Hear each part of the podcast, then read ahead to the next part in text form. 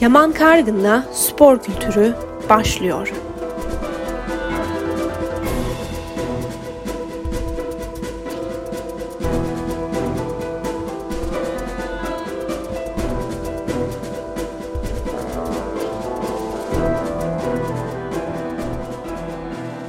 Özgürüz Radyo'dan herkese merhaba. Ben Yaman Kargın. Yepyeni bir programla sizlerle olacağım. Biraz spor kültürü programından bahsetmek istiyorum. Bu programda spor konuşacağız. Spor dünyasında yaşanan önemli olayları ele alacağız. Konuklarımız olacak. Futboldan Formula 1'e, basketboldan yüzmeye, atletizmden handbola farklı branşları konuşacağız. Bugün bir konuğum var. Emre Cener. Emre hoş geldin. Hoş bulduk. Bugün seninle iki konuyu ele almak istiyorum. Birincisi geçen hafta oynanan Başakşehir Paris Saint Germain maçında yaşanan ve sosyal medyada geniş yankı uyandıran dördüncü hakem tarafından Webo'ya yapılan ırkçılık ve bunun sonrası.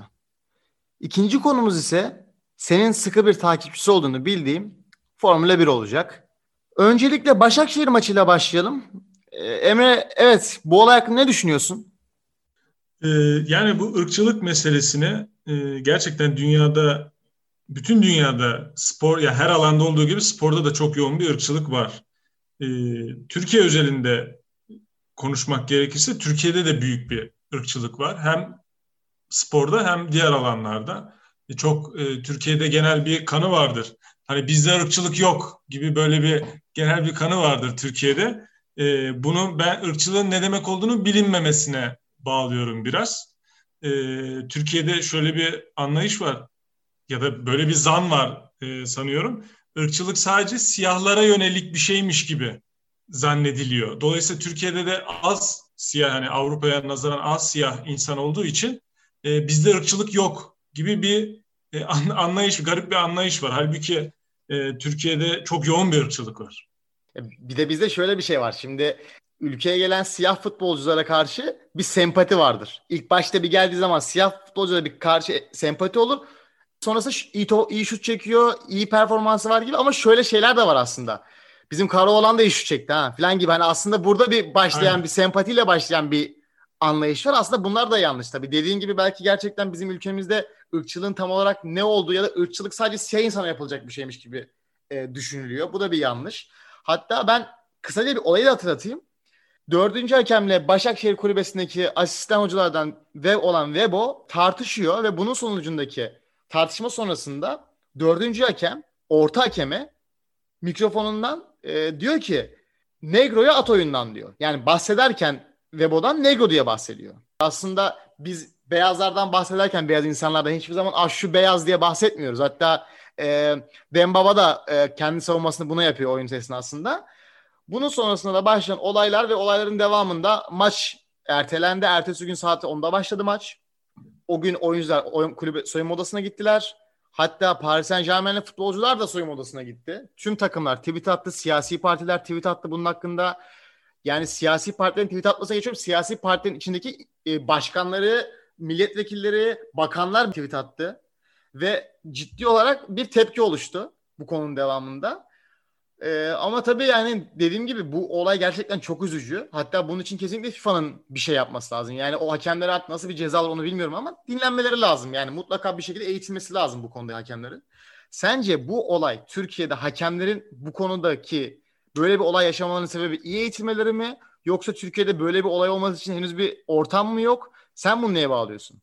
Vallahi açıkçası bu son olay Cumhurbaşkanı Erdoğan'ın açıklamalarından da öyle algılıyoruz. Çünkü e, değişik bir ifadede bulundu. Olayın tamamen Fransa'da olmasıyla ilgili bir sorun oldu bizim açımızdan. Yani sorun e, Türkiye'de bir ırkçılık meselesinden ziyade olayın Fransa'da zuhur etmesiyle ilgili bir sorun oldu. Çünkü Erdoğan, Cumhurbaşkanı Erdoğan e, çıkıp dedi ki Fransa işte Fransa yüzünden oluyor. Fransa işte o kendi Macron'la arasındaki tartışmalar nedeniyle Fransa yüzünden böyle oluyor. Fransa'da çok büyük bir ırkçılık var. Yani olayın Fransa'daki tek boyutu Fransa ile ilgili maçın Fransa'da oynanıyor olması. Yani e, hakem Fransız değil, e, oyuncular Fransız, olayın içindeki olay, oyuncular Fransız değil.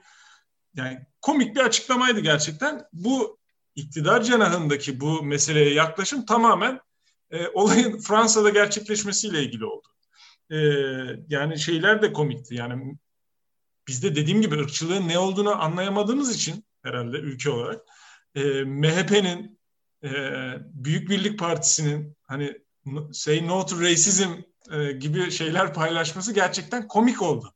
Çünkü e, Türkiye'de gerçekten az önce de dediğim gibi korkunç bir ırkçılık var. Yani Suriyeli mültecilere, e, işte Ermenilere, Kürtlere yönelik çok ciddi ayrımcılık, yani ayrımcılığın da ötesinde ırkçılık boyutundaki ifadeleri biz siyasi arenada her gün görüyoruz.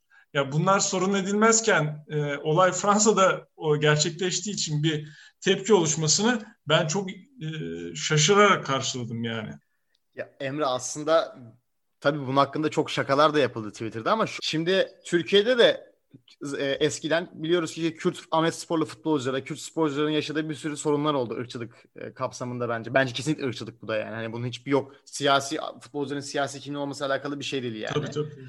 Ama e, bunun en büyük sebeplerinden biri şimdi Başakşehir Avrupa'da yeni yeni kendi isminden bahsetti. Yani ne bileyim Başakşehir'in bir 10 yıl önceye kadar bir bilinirliği yokken Avrupa sahnesinde şimdi dünyanın en büyük futbol takımlarından biriyle maç yapıyorsun. Rakip karşı takımında Neymar, Mbappe gibi isimler var ve bu isimlerin nasıl diyeyim, günlük hayatlarında giydiği ayakkabıdan ayakkabı bağlama şekillerine kadar her şeyleri gündem olan ve konuşulan şeyler. Şimdi Mbappe çıkıp da ben maç yap oynamaya devam etmeyeceğim. Hakem burada olduğu sürece e, ben sahaya çıkmam gibi açıklama yapınca artık olay uluslararası alanın dışında şey gibi oldu. Bir star bir stara reklam yaptırıyormuşsun gibi olabilir. Çünkü Başakşehir bilinirliği dört katına arttı. Dembaba gibi bir futbolcu artık futbolculuk çağlarının son döneminde önceden iyi bir futbol oynamış bir futbolcunun e, biliyorsun FIFA'nın FIFA diye bir Ultimate Team oyunu oyunu var. Yani ben de çok sıkı takipçisiyim. Oyundaki kartının fiyatı arttı. Hani o artık nasıl bir küçük bir olaysa Başakşehir'le futbolcuların oyundaki kartların fiyatları artacak kadar büyük bir global bir olaya döndü bu iş. Yani, Ve bu yüzden de ben birazcık her her alanda olduğu gibi biz seninle aynı bölümde okuduk, e, aynı fakültede okuduk. E, sen de aşinasın bu meseleye. E, kapitalizmin kültür endüstrisi bu ırkçılık meselesinde de çalışmış. O çarklar dönmeye devam etmiş. Ee, tam olarak bu endüstri çalışarak aslında çok büyük bir sorunu nasıl bir reklam işine çevirmiş, nasıl mevcut sistemin çarklarına onu katıp eritmiş, e, onu da gördük aynen söylediğin örnekte olduğu gibi. Peki Emre sen e, büyük bir ihtimal senin de haberin vardır. E, Romanyalı hakemin savunmasında kullandığı bana çingene dediler gibi bir ifade var ve, ve bu yazılı savunmasında bu şekilde kullanıyor olayların sonrasında. Fakat e, görüntülerde de duyulmuş galiba. Görüntülerde duyulmuş aynı şekilde. Zaten FIFA bu konudaki incelemeni yaparken e, son derece hassas davranıyorlar ve işte çevirmenler çeviriyor tüm konuşmaların hakemlerinkini kayıtlarını ve gerçekten böyle bir şey ortaya çıkıyor. Bu konu konuşulmadı. bu konu e, bu konuşulmadı. konuşulmaz çünkü dediğim gibi e, yani ırk, siyahlara yönelik bir şey değil ki bizim için ırkçılık değil bu. Çingene denmesi Türkiye'de ırkçılık kabul edilmiyor ilginç bir şekilde. Evet. E, halbuki nasıl bir siyaha negro dediğindeki ırkçılık seviyesi neyse bir e, Rumene de Çingene dediğinde aynı ırkçılık seviyesi yani hiçbir fark yok. Biri teni üzerinden biri e, tamamen milliyeti üzerinden ırkçılık yapıyorsun. Ama dediğim gibi yani bizde garip bir ikiyüzlülük var. Ya bu şey noktasına geliyor, gelebilir bir noktada. İşte ilk o siyah dedi. biz de savunmak için kendimizi çingene dedik gibi bir noktaya gelebilir. Tabii bu da yani insan sonuçta ırkçılığı ırkçılıkla düzeltemez. Ve benim ilgimi çeken şöyle bir şey var. Türkiye'de ırkçılık e, bu ırkçılığa belki herkesin haberdar olduğu bir olay ama Türkiye'deki çok büyük futbolcuların, önemli futbolcuların ırkçılık yaptığını biliyoruz. Yani şimdi bunun en büyük örneği Emre Belözoğlu. Hatırlatalım. E, Emre Belözoğlu yıllar önce Fenerbahçe Trabzonspor'la maç yapacaktı ve Emre Belözoğlu ilk maçta Zokora'yla tartıştı. Tartışmasının sonucunda Zokora'ya Niga dedi. Ve Emre Belözoğlu ve Zokora arasında ciddi tartışmalar çıktı. Maç durakladı. Maç sonrasında olay basına yansıdı. Emre Belözoğlu'nun ne olacağı konuşulmaya başlandı. Bunun sonrasında tekrar bir maç oldu. Hatta maçın başında Emre Belözoğlu'dan Zokora seremoni sırasında e, Emre elini uzattı fakat Zokora elini sıkmadı. Hatta maç içerisinde inanılmaz şekilde Emre'ye sert darbeler, tekmeler, arkadan kayarak müdahaleler son derece acımasız bir maçtı Emre Belözoğlu için. Fakat bunun sonucunda Trabzonspor bu konuda bir kampanya başlattı. Hepimiz Zokora'yız. Hatta Trabzonspor taraftarları bu konu üzerine çok fazla durdu. Fakat işin sonucunda şu an baktığımız zaman Emre Belezoğlu Türkiye'nin en önemli futbol kulüplerinden Fenerbahçe'de teknik heyette görev yapıyor. Yani aslında yurt dışında da böyle şey oluyor tabii. Irkçılık yapan bazı sporcular hala sporculuğuna devam ediyor ama sanki az konuşuldu. Yani bu konuda bu kadar büyük bir futbolcu Türkiye'deki en iyi orta sahalardan biri böyle bir konu az konuşuldu ve gerçekten çok ilginç. Yani biz acaba Emre Belezoğlu çok önemli bir futbolcu olduğu için bu olayı biraz kabullendik gibi hissettim ben açıkçası. Ee, tabii ikiyüzlülüğün ne kadar had safhada olduğu, yani biraz Türkiye'de belki bütün dünyada da böyledir de e, takım da takım meselesi korkunç bir ikiyüzlülüğe yol açıyor. Yani ben tuttuğum takımdan bağımsız tamamen konuşuyorum. Söylemeye de gerek yok hangi takımı tuttuğumu. Bu çünkü bu meselenin aslında hiç takım hangi takımı tuttuğunla alakası olmaması gerekiyor. Ya evet ama Gal- Galatasaraylısın sen. yok yani bu Emre Belezoğlu'nu ya Galatasaray'da da oynamış yani. Hani o, o açıdan söylemiyorum ama Emre Belezoğlu Fenerbahçe'de değil yani. Başka ne bileyim Trabzonspor'da olur, Göztepe'de olur hiç fark etmez yani. Galatasaray'da oynasa da aynı şeyi söylerim. Sırf Fenerbahçeli diye Emre Belezoğlu'nun yaptığı ırkçılığı anlayışla karşı ya da yok canım öyle demek istemedi gibi şeylerle yaklaşırsak gerçekten bu soruna ikiyüzlülükle yak, şey yaklaşmış oluruz. İşte Başakşehirli futbolcunun söylediği hakeme yönelik çingene meselesi. Kim olduğu tespit edilememiş ama böyle bir laf söylenmiş. Şimdi yani burada bizim siyasiler mesela ya kardeşim sen de çingene demişsin bu da ırkçılıktır diye Başakşehir'e bir şey söylenmedi. E Başakşehirli e, şey yöneticiler sayfa sayfa şeyler yayınlandı e, Vebo'ya yönelik hareketle ilgili. E, sizin futbolcularınızdan biri Rumen hakeme çingene demiş. Şimdi burada ne olacak? Bununla ilgili bir şey açıklama var mı? Yok. Gerçekten e, anlayamadığım, daha doğrusu aslında çok iyi anladığım, anlayamadığım yanlış oldu. Yani çok iyi anladığım bir sorun bu.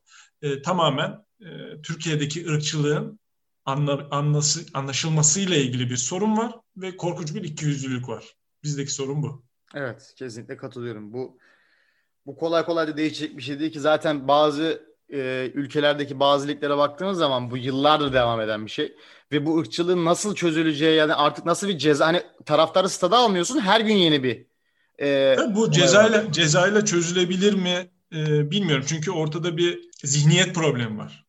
Zihniyet problemini de cezayla çözemiyorsun. Evet. Daha kökten yani biz e, cezayla sonuca çözüm üretmeye çalışıyoruz. Halbuki bizim yapmamız gereken bu meselenin özüne, köküne çözüm üretebilmek. Bu olayın çözülmesi gereken yer aslında zihniyet dönüşümü ve kökü. Sporda böyle olayların yaşanmamasını diliyorum. Kalan süremizde de söylediğimiz gibi Formula 1'i konuşacağız. Senin çok iyi takip ettiğin ve benim e, çok takip etmediğim ama e, yani daha doğrusu takip ettiğim ama bir futbol fanatikliği kadar daha bilgi sahibi olmadığım ve senin gayet futboldan belki daha çok takip ettiğin bir konuyu konuşmak istiyorum. Formula 1. Şimdi bunu kolay kolay olması sana şöyle bir soru soracağım. Ben Formula'yı yakından takip etmeyen biri olarak sana bir soru sormak istiyorum. Bildiğim kadarıyla Formula'da 10 takım var. Ve 10 takımlara baktığımız zaman e, Red Bull'u da biliyorum. Bir yandan bakıyorum Ferrari. Bir yandan bakıyorum Mercedes. Şimdi bir yandan bakıyorum Renault. Bunlar motor üreticileri, araba firmaları. İnsanlarda hep şöyle bir soru oluyor. Ya bu Ferrari kendi motorunu kendi yapmıyor mu? Neden e, işte Ferrari nasıl geçeceksin abi falan gibi konular oluyor sosyal medyada gezen. Ben bu konuyu bilmek istiyorum. Çünkü sonrasında araştırma yaptığın zaman gördüm ki dört tane motor tipi var. Takımlar o dört motor markasından motorlarını alıyorlar. Ona göre geliştiriyorlar. Ee, bu konuda beni ve dinleyicileri bilgilendirirsen çok sevinirim. Tabii. Biz bunlara fabrika takımı diyoruz. Ee, mesela Ferrari, e, Renault, Mercedes. Bunlar üç tane e, fabrika takımı ve kendi motorlarını üretip kendi atlarıyla yarışan üç tane takım var e, Formula'da. Eskiden daha çoktu, biraz azaldı. Bunun çeşitli gerekçeleri var ama çok uzun hikaye olur şimdi. E, şimdi şu anda Formula'da dört tane motor üreticisi var. E, Mercedes, Honda, Ferrari ve Renault. Bunlar şu anda mevcut olan 10 takımda işte Mercedes, Racing Point, Williams, ve kendi takımına motor sağlıyor. Honda önümüzdeki sene ayrılıyor bu arada Honda ama bu sene Red Bull e, ve Alfa Tauri'ye e, motor veriyor. E, Ferrari, Haas, Alfa Romeo'ya veriyor. E, Renault da McLaren ve kendi takımında kullanıyor motorlarını. Tabii bu bir şey yok, sınır yok yani. daha fazla fabrika takım, daha fazla motor üreticisi girebilir alan ama e, Formula 1 korkunç bir e, nasıl söyleyeyim para öğütücü bir yer. Ya büyük paralar kazanılıyor ama çok büyük para dönüyor ve motor üreticisi açısından e, korkunç paralar. Honda da aslında e, Formula 1'den ayrılma kararında e, tamamen daha çok elektrikli araçlara ve buraya yatırım yapmak istediği için ayrılacağını söyledi. Çünkü hani şöyle söyleyeyim harcadıkları paralar yüzlerce milyon dolarlık paralar harcanıyor buraya.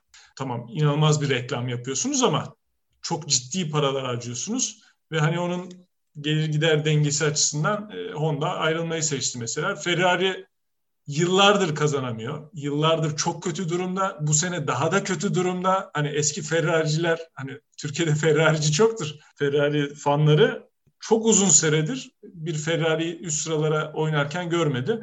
Mercedes'in dominasyonu 7 yıldır çok e, üstün.